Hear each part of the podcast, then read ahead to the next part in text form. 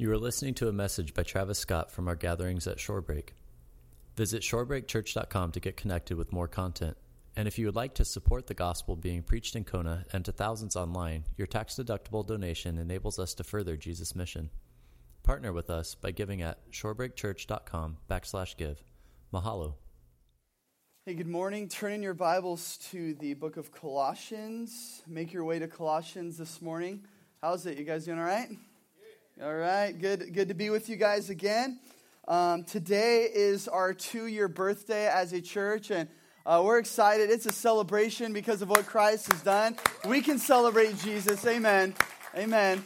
Uh, you know, in fact, corporate worship gathering like this is really just setting ourselves up, preparing our lives for heaven, because this is what we're going to be doing in eternity is spending time with one another, not preaching. I'm, I'm jobless in heaven, so, and that's okay. Um, but I, am jobless, but all of us collectively uh, together, glorifying, lifting high, worshiping the name of Jesus. And so um, it is special, really. Church is the rehearsal for eternity. And so um, we've been doing this for two years by the grace of God. And, uh, and we pray that we would see many more years to come. But um, we're here for the Word of God. We're here to amplify Jesus. We're here to see what God has said in the Scriptures. And so um, make your way to Colossians if you haven't already done so. Uh, we're going to be at the end of Colossians chapter 1. And as you guys make your way there, a quick announcement. We um, are doing a baptism at the beginning of next month, August 3rd, from 4 p.m. till sunset. And so um, it's, it's just a chance for us, for one, to, to again hang out, have fellowship. Feel free to invite your friends to this. Uh, it's a little bit different than what we normally do um, here in our culture, where it's like, all right, we're all getting together, we're going to do a potluck. We're going to have the food provided. So um, the reason why we're doing that is because all the food that is being provided um, is all you need to bring is your cash or your, I think, card. I'm not sure on that, but at least cash. And so uh, all the proceeds are going to be going to the pregnancy center here in Kona. And so it's going to a good cause. And the menu is ridiculous. That's all I'm going to say. You're not going to regret it at all. And so be here. But one of the main reasons we're throwing this barbecue is because there are some of you who want to be baptized. And so that's what we're going to be doing. We're going to be doing baptisms. And so I just want to say this as straight and as simple as I can. If you love Jesus, if you have become a Christian and you have never been baptized, the Bible says you believe and you be baptized. And so be baptized. Sign up on your way out. Larry, who does our announcements, who's one of our leaders, is going to remind you at the end of the service sign up on your way out to be baptized. Because again, baptism is us saying, not only have I just professed with my mouth and believed in my heart that Jesus is Lord, but He is Lord of all of me. And so in baptism, I am saying I'm identifying my life with Christ in His death and in His resurrection. And so um, it's a beautiful picture of what Christ is really doing uh, in your life. And so, again, we have a few people signed up. Sign up to be baptized. I want to encourage you guys to do that. Well, Colossians chapter 1, we're going to begin in verse 29. If we could all stand for the reading of the Word of God.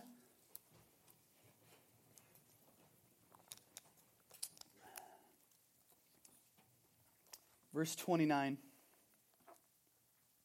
For this I toil, struggling with all his energy that he powerfully works within me.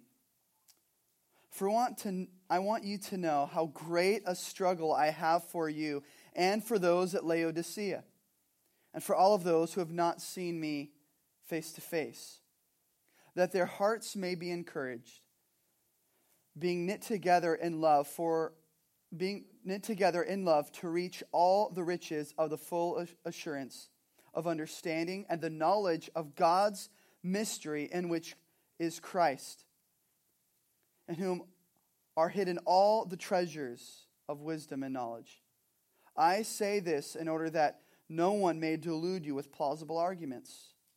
For though I am absent from absent in the body, yet I am with you in spirit rejoicing to see your good order and the firmness of your faith in Christ. Heavenly Father, we come to you this morning celebrating two years, Jesus, of this church's existence, God. And it's nothing we take credit for. It's all your it's all the work that you have done and it's all for your glory and today is no different jesus we pray that you would be glorified jesus we pray that you would be lifted on high and that as you are lifted on high we would all of us collectively together be transformed into your image into your likeness so that we would have less of ourselves and more of you in our life for Jesus. We are in desperate need of you. Holy Spirit, we need for you to speak to us this morning. And we ask that by your grace, we would all receive truths in your word that wouldn't just be good for doing more things, but that would be impactful in making us more like you and causing us to love the things that you love and causing us to have spite for the things that you disapprove of. But in the end, Jesus, all that we seek to do is to glorify you and not do religion, but to have a relationship with you. And so we pray that by your grace we would grow through your Spirit by the power of your word. We all pray this in Jesus' name. Amen. You guys can be seated. Well, the reason we make our way through the scriptures, through the Bible, is we talk about what God talks about. That's why we go through books of the Bible. Um, it's much easier for us to pick topics that we would feel comfortable with or talk about things that we would all like to talk about. But when we make our way through the Bible, the Bible forces issues on your life and on my life that, that we wouldn't otherwise talk about. You know what I mean? Like Ecclesiastes, if you were here for Ecclesiastes, which I think many of you were, that was one of those books. I mean, let's talk about death every Sunday for a couple months. How about that, huh? I mean, that was Ecclesiastes. But how often do we talk about death? You know, I, but we don't talk about it very often, especially on Friday night at a party with friends or wherever you're at in work. Like, hey, by the way, everything about death? What? No, stop. We, we, we, we like to seclude and censor certain things out from our life, where the scriptures does the opposite. It exposes the scriptures, uncensor the areas we try to cover in our life. And so that's why we go through books of the Bible. And that's why Paul uh, said in verse 25 that, that he's been entrusted with the good news. Verse 25 actually says this of chapter 1, of which I became a minister according to the stewardship from God that was given to me for you. So Paul was entrusted. You and I are now entrusted with the good news of the gospel. Doesn't matter how much you know of the gospel or how little you know of the gospel. If you are a lover of Jesus, you are entrusted with the gospel to be a steward of the gospel. And how do we steward the gospel? Well, he says at the end of verse 25 to make the Word of God fully known.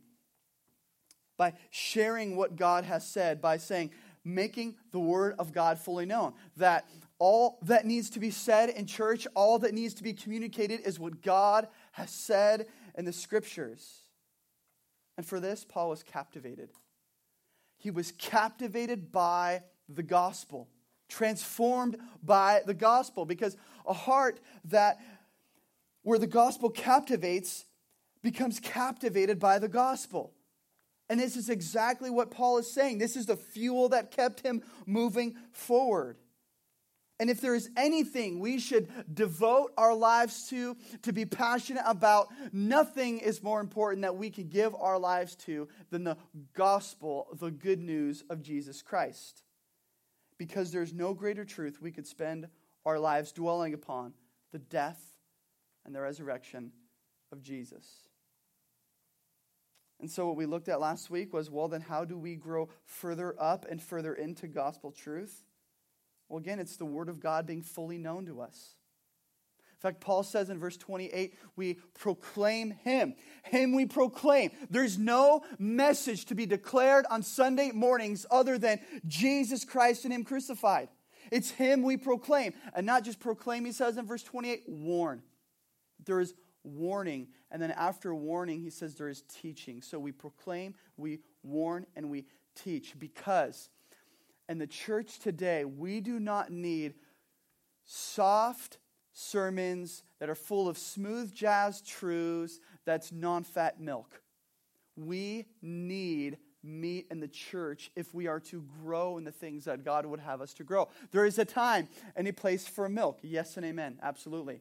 But there is also a time for us to say, Let's, let's get into deep theological truths. Let's, let's look at how the gospel works itself out in my life and in your life so that we would understand how we can glorify God better. And Paul says all this so that we would be mature in Christ.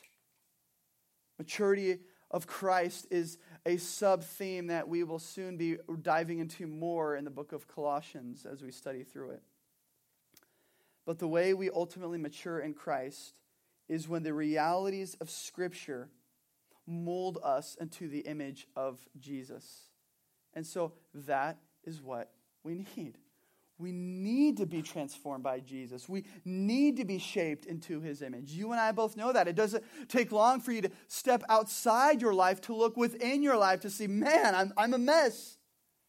I don't have things together.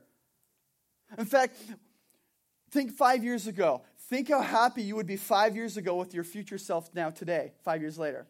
And are you happy today? What makes you think in five years from now you're going to be happy with yourself? Oh, how we need the transforming power of the gospel to renew us and the word of God to shape us and mold us so that we would be presented mature in Christ. So now we pick it up in verse 29. We read this For this I toil. So, all that we just said, for this I toil. Struggling with all his energy that he powerfully works within me. As Paul talks about life as a Christian, as Paul talks about life, not just as a Christian, but life in ministry, chapter 1 finishes with this idea that ministry, doing the work of the ministry, is not like a walk in the park. It's not heaven on earth. And some people, um, especially Bible college students, have this false idea that, oh man, the moment I'm in ministry, man, the moment I get to do that, then everything is going to be perfectly smooth. It's like, no, you're, you're deceived. You have no idea what you're asking for. In fact, I had someone um, a while back come up to me and say, hey, so yeah, you're a pastor, right? Yeah. Um, so how is it? How easy is your job? You, you get to study the Word of God and pray for 40 hours a week. I, very seldom do I mockingly laugh at people, but I could not contain myself. I was like, You think that's what we do? You think we just sit in, you know, this, this stance where our legs are crossed, drinking prayer lattes, being very comfortable, and, and just not having to be in the outside world or have to deal with. No, that's not the case at all. In fact, if you look at what Paul says here, he uses words like toil and struggle when it comes to being a Christian and specifically when it comes to work in ministry. That the ministry of being a steward of God, being a steward of the gospel, is toil and struggle. The word for struggle that is used here is where we get our word agonize. Agonize. So there's this idea that somehow when I become a Christian, that as I become a Christian, things are going to get easier, things are going to be better. Yet when we read here in scriptures, we read about toil and struggle or agonize. It's very different, is it not, than often what we know of, than what we are told, even. But Paul says, no, no, no, it's a struggle. I agonize. It's not struggleless. But notice this, and I want you to notice this. Paul's struggle isn't on his own. Look at verse 29. For this I toil, struggling with all of his energy that he powerfully works within me.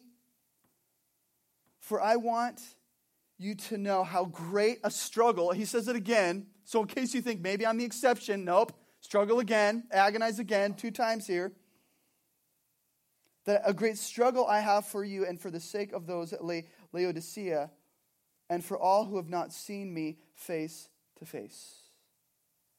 So, all of the struggling that you and I face, all of the toil, all of the agony that we have in our walks with God, whether it be a steward of the gospel or whether it be parenting, which really is a steward of the gospel, whether it be at work, which is really just another avenue for you to steward the gospel, that all of these things are toil and struggle, in other words, agony.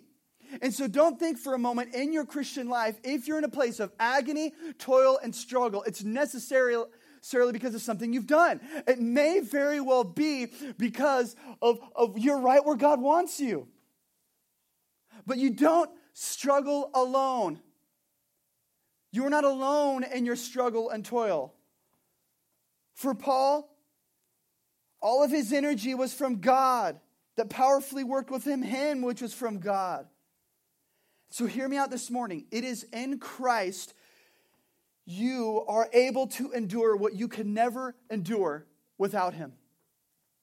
This morning, it is in Christ, it is by His grace, you can still press on, even though you don't feel like it, even though you don't want to. It is in Him because you don't have to look within your own life. You don't have to find power within yourself to say, I need to keep moving forward. I need to keep doing this. You can look outside of yourself to someone who is greater, who in his name is Jesus, who is able to help you in the midst of your toil, your struggle, and your agony, and not necessarily deliver you from it, but help you in it.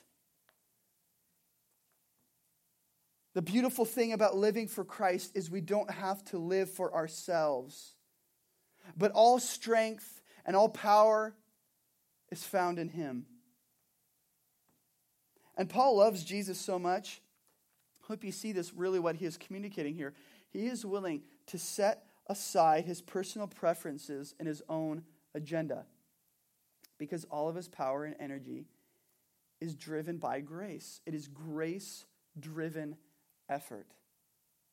And so now, even, uh, which we're not there yet, but even as we get into chapter 3 and chapter 4, you have to realize that, that the way we parent well, the way that we work hard, the way that we steward the gospel, the way that we do life with friends, the way that we enjoy life, all of those things and all of the things that we are to do are to be efforts driven by the grace of God.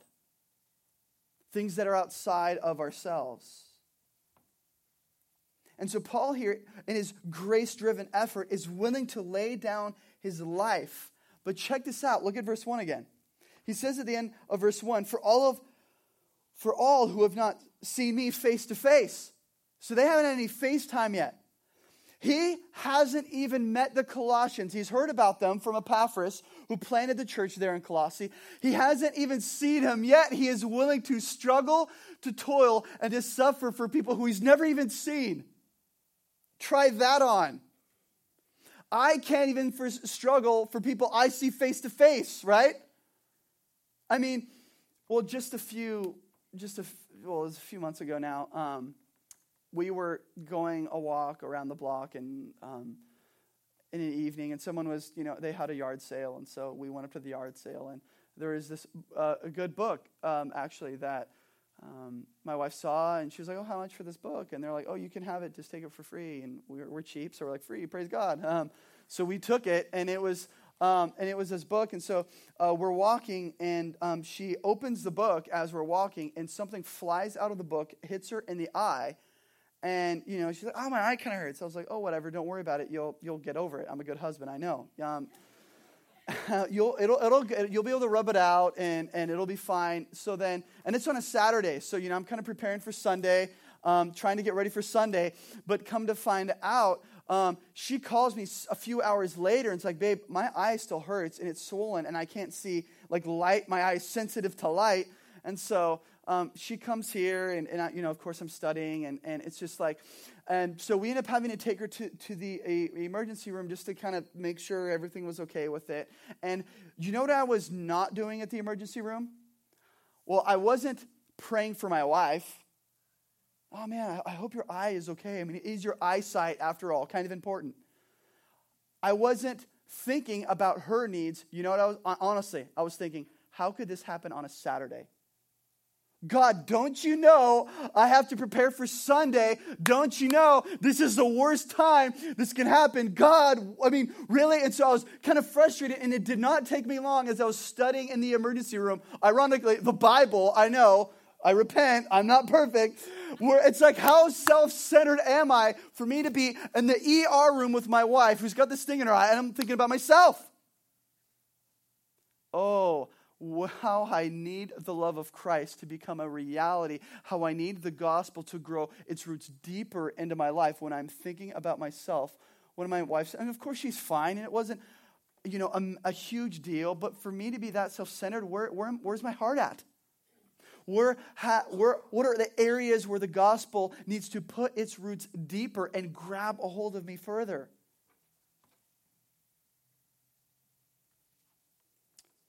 It was about me.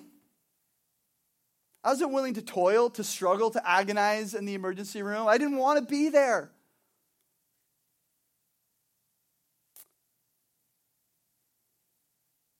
And this just shows that we all have these different areas where we live for ourselves, where we have our own personal agendas, where things are about me, the world is centered around me. But for Paul, it wasn't about him.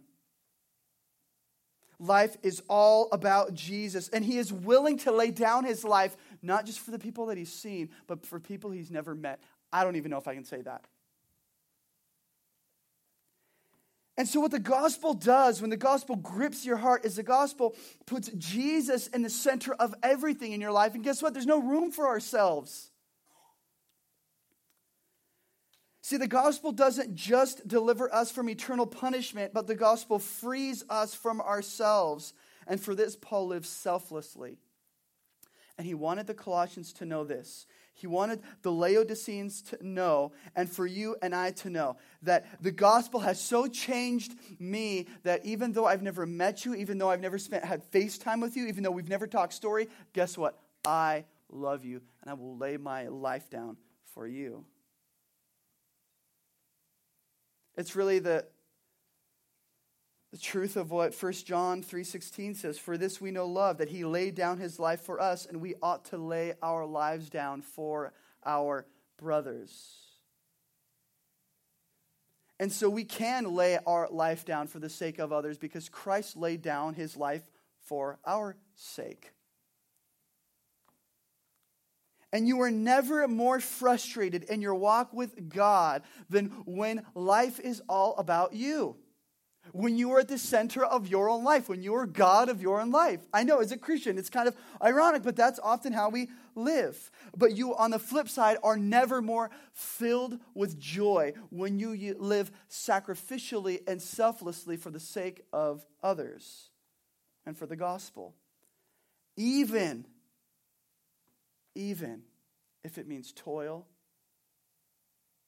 and agonizing struggle. I mean, it's why he says in verse 24, Now I rejoice in my sufferings for your sake. He can celebrate and have a party in the midst of his sufferings. So he says, verse 1 for I want you to know how great a struggle I have for you and for those at Laodicea, and for all who have not seen me face to face. Verse 2 that their hearts may be encouraged, being knit together in love, to reach all the riches of full assurance of understanding and the knowledge of God's mystery, which we talked about last week, um, the mystery which is in Christ, in whom are hidden all the treasures of wisdom and of knowledge. So, really, what Paul is saying here is all that I do in my toil and struggle for the sake of the gospel is so that you, the church, would be unified. That you, the church, would be of one mind, that you would be of one accord. Notice here what he says in verse 2 being knit together in love. So, what does this mean? Does this mean always agreeing with each other? No. It doesn't. We will, uh, very rarely will all of us agree on all of this, different areas of life, or even, even more specifically within little truths that we might find throughout scriptures, at least on some minor thing. There are major things we'll fight for, and there are minor things we'll fight for, and we'll get there later. But at the end of the day, this doesn't mean we have to agree on everything. It doesn't mean we all have to have the same haircut, wear the same clothes, because that's a cult. I mean, that, that is a cult. So the, great thing is we get to celebrate our unity in Christ, that we can love one another, another, another but yet at the same time we are being knit together. Being knit together.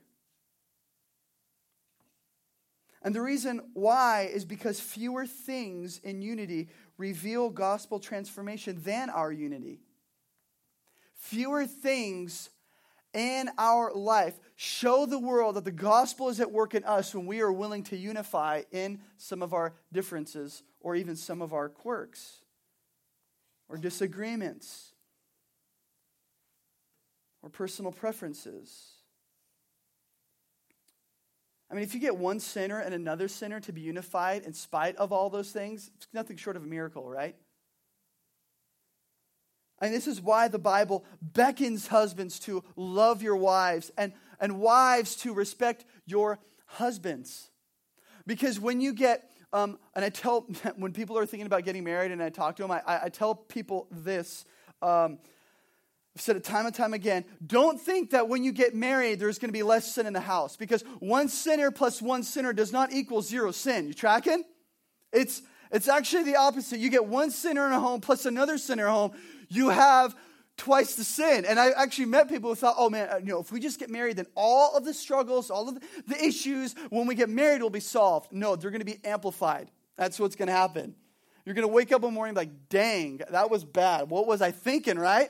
And, and, and so that, that's really what that's really what happens. But then when the Bible says that husbands are to love their wives and wives are to respect their husbands, there is this unity that the Bible is calling us to because we have all been unified with Christ.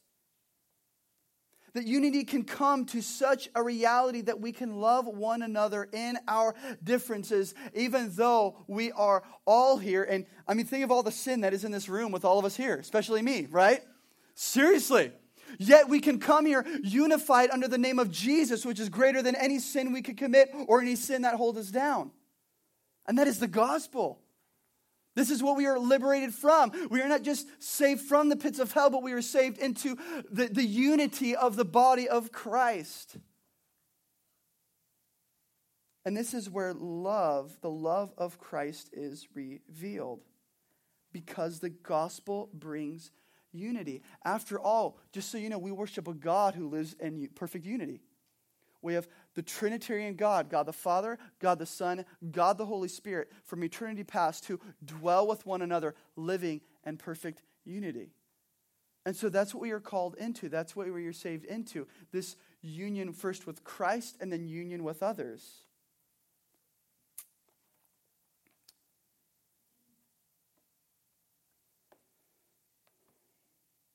This is what Jesus was sharing when he said that you can identify his disciples by the kind of relationships that they have for one another, by the love that they have for one another.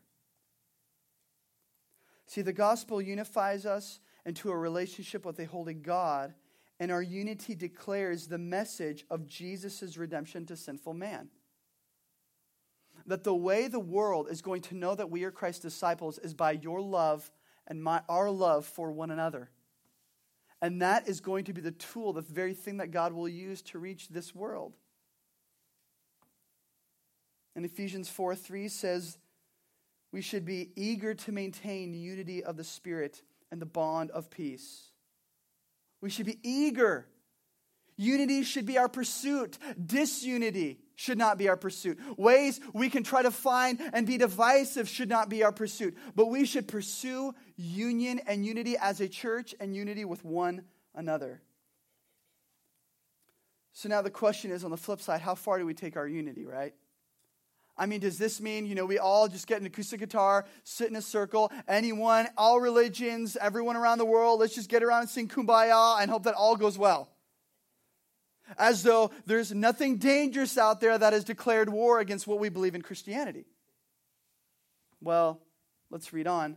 Verse 4, he says this I say this in order that no one may delude you with plausible arguments. Few of us here ever give our ears to implausible arguments. Amen? Um, we, we, don't. I mean, if someone tells you Jesus was a tomato, you're like, mm, I don't think so. I mean, history says otherwise. So, Jesus is not a tomato, implausible, for sure. But if we are told that something that seems plausible, usually it means it's going to sound okay. In fact, that's what he says here that I say this in order that you may that no one may delude you with plausible arguments. So when Paul says plausible arguments, he says there are things that people are going to tell you about Christianity, not just other things, but even Christianity that are going to sound okay. Maybe it might even make some sense. Like, do this, check this thing off your list, and then guess what? It's going to work. It's going to be great. Really? Well, I'm, I'm, not, I mean, well, it sounds Christian. I mean, it has some biblical principles. Maybe it's true. Or maybe plausible arguments, maybe it means that, that there are good reasons. But it doesn't mean we unify with them. So, yes, it may be a plausible argument. Yes, there may be some, some good things behind it, but it doesn't mean we agree with them. Now, what I'm not saying is you just find ways for you to just be a jerk to everyone and disagree with everyone who doesn't agree with you. That's not what we're saying. We care and we love for others. That's what we just talked about. Absolutely. But someone might say to you, hey, it's okay that you believe in Jesus. It's cool. I mean, Jesus works for you. Jesus is your thing but he's not really my thing. Um, but, but I'm glad that, that, that he works for you. I'm glad that, but, but it's not for me. And there are many people. I mean, you, you, you share with people, there are many people. Maybe even you're in here this morning and you're hearing this, and that's you. I, I'm really glad that you're here. But, but can I just flip that on you a little bit? Because I recently talked with someone who told me that Christianity is too exclusive and that all other religions, as long as they are sincere in their belief in that religion, they have a, a, piece of the truth with them. So Christianity has some of the truth, but, but if they're sincere in these other religions, they have some of the truth as well. But to say, they told me, to say Jesus is the way, the truth, the life, and no one can get to the Father but through him, that no one can get to heaven but by Jesus, is too absolute. It's wrong and it's too exclusive. Ironically, the argument seems plausible, but then I flipped it on him. I said, To say that there is no absolute truth is an absolute truth. You, try, you, try, you guys with me on that one? To say there is no way to know truth is to make a tr- statement that is absolutely true. Now, of course, it's not true, but to make a statement of absolute truth, to say there's no an absolute truth, is. And so when they say your view is wrong, other views are right, my view is better than your view, and I think, well, then, then what they're, they're doing the very thing that they're accusing us of. You're too exclusive. No, you are. Who's to say otherwise? And often those that demand tolerance and those that demand fairness are usually the least to give it, and usually the least to want it.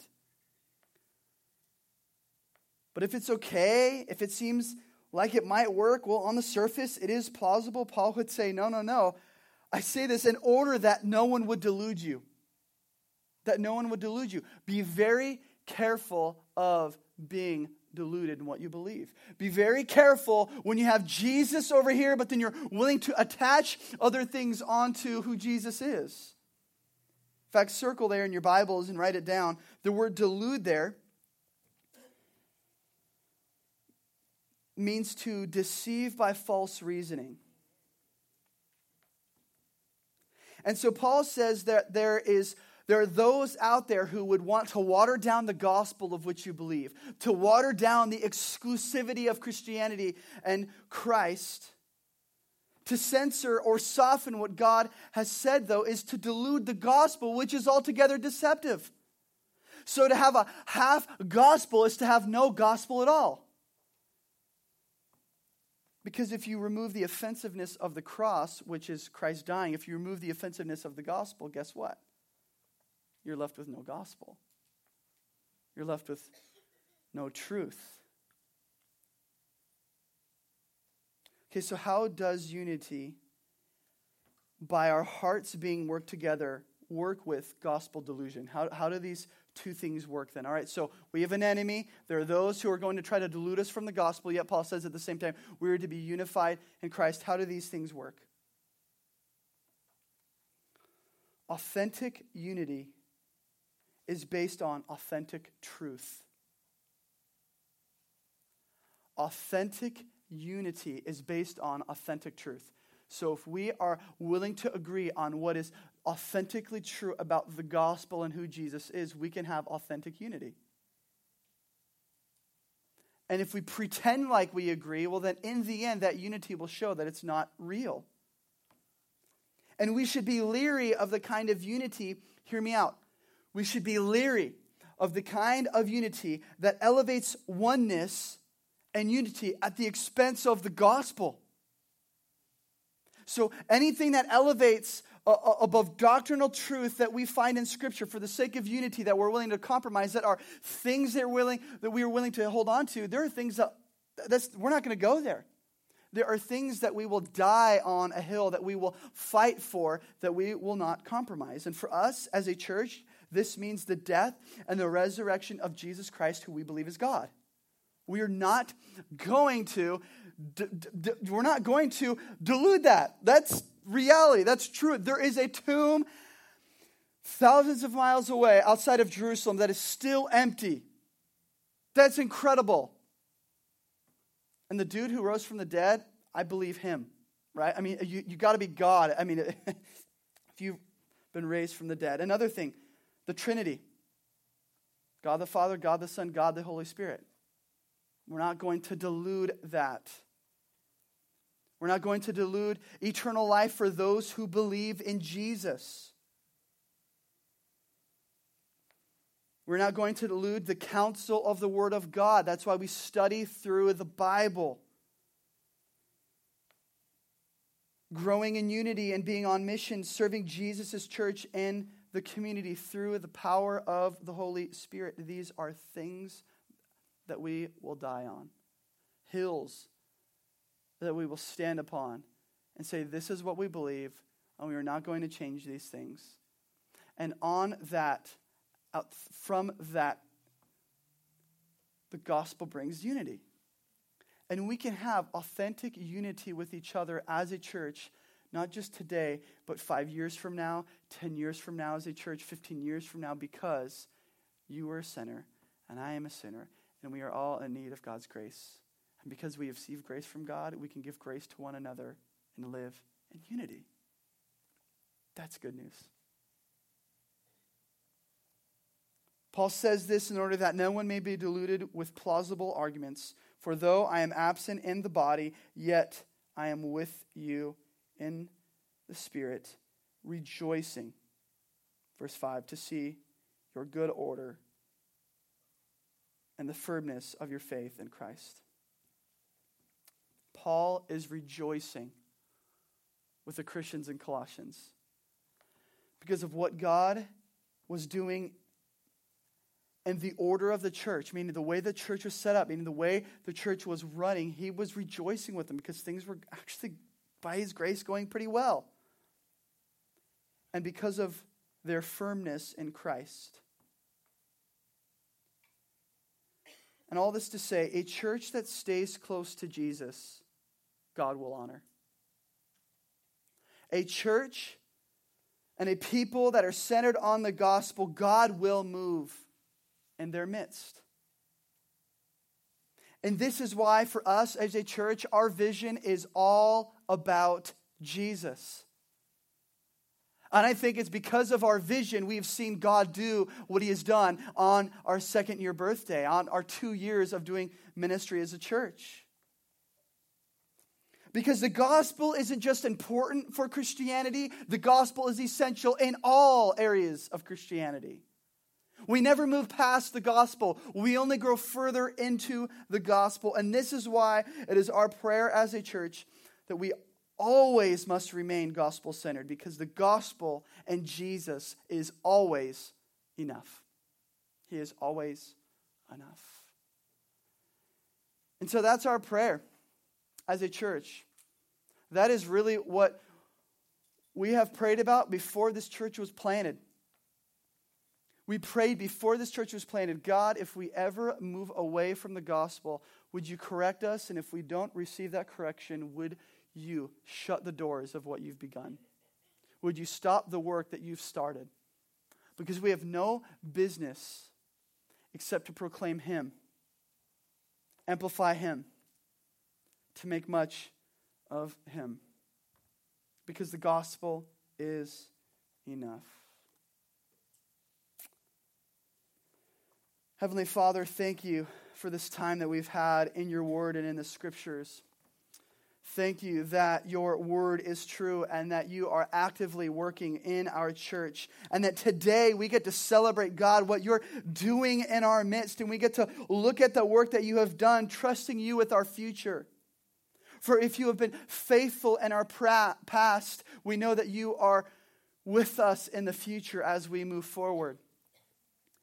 And that God, it is not about us, but that we as a church and as a body can lay down our expectations, can lay aside the things that do not glorify you, that we would not live in the center of our own life, but that we would live to glorify you, to make much of you, to praise you.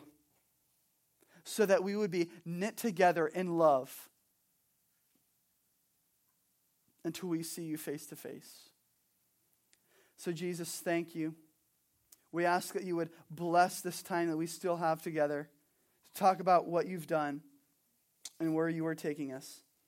We all pray this in Jesus' name. Amen. Amen. We hope that Jesus is doing a work in your life from the message that you just heard. We would love to hear how you were impacted and what was impressed on your heart. Share your story by emailing connect at shorebreakchurch.com. And if you don't know Jesus as God, Lord, and Savior, or you have more questions, send us an email to info at shorebreakchurch.com so we can get you dialed in with a free Bible and resources for your new relationship with Jesus.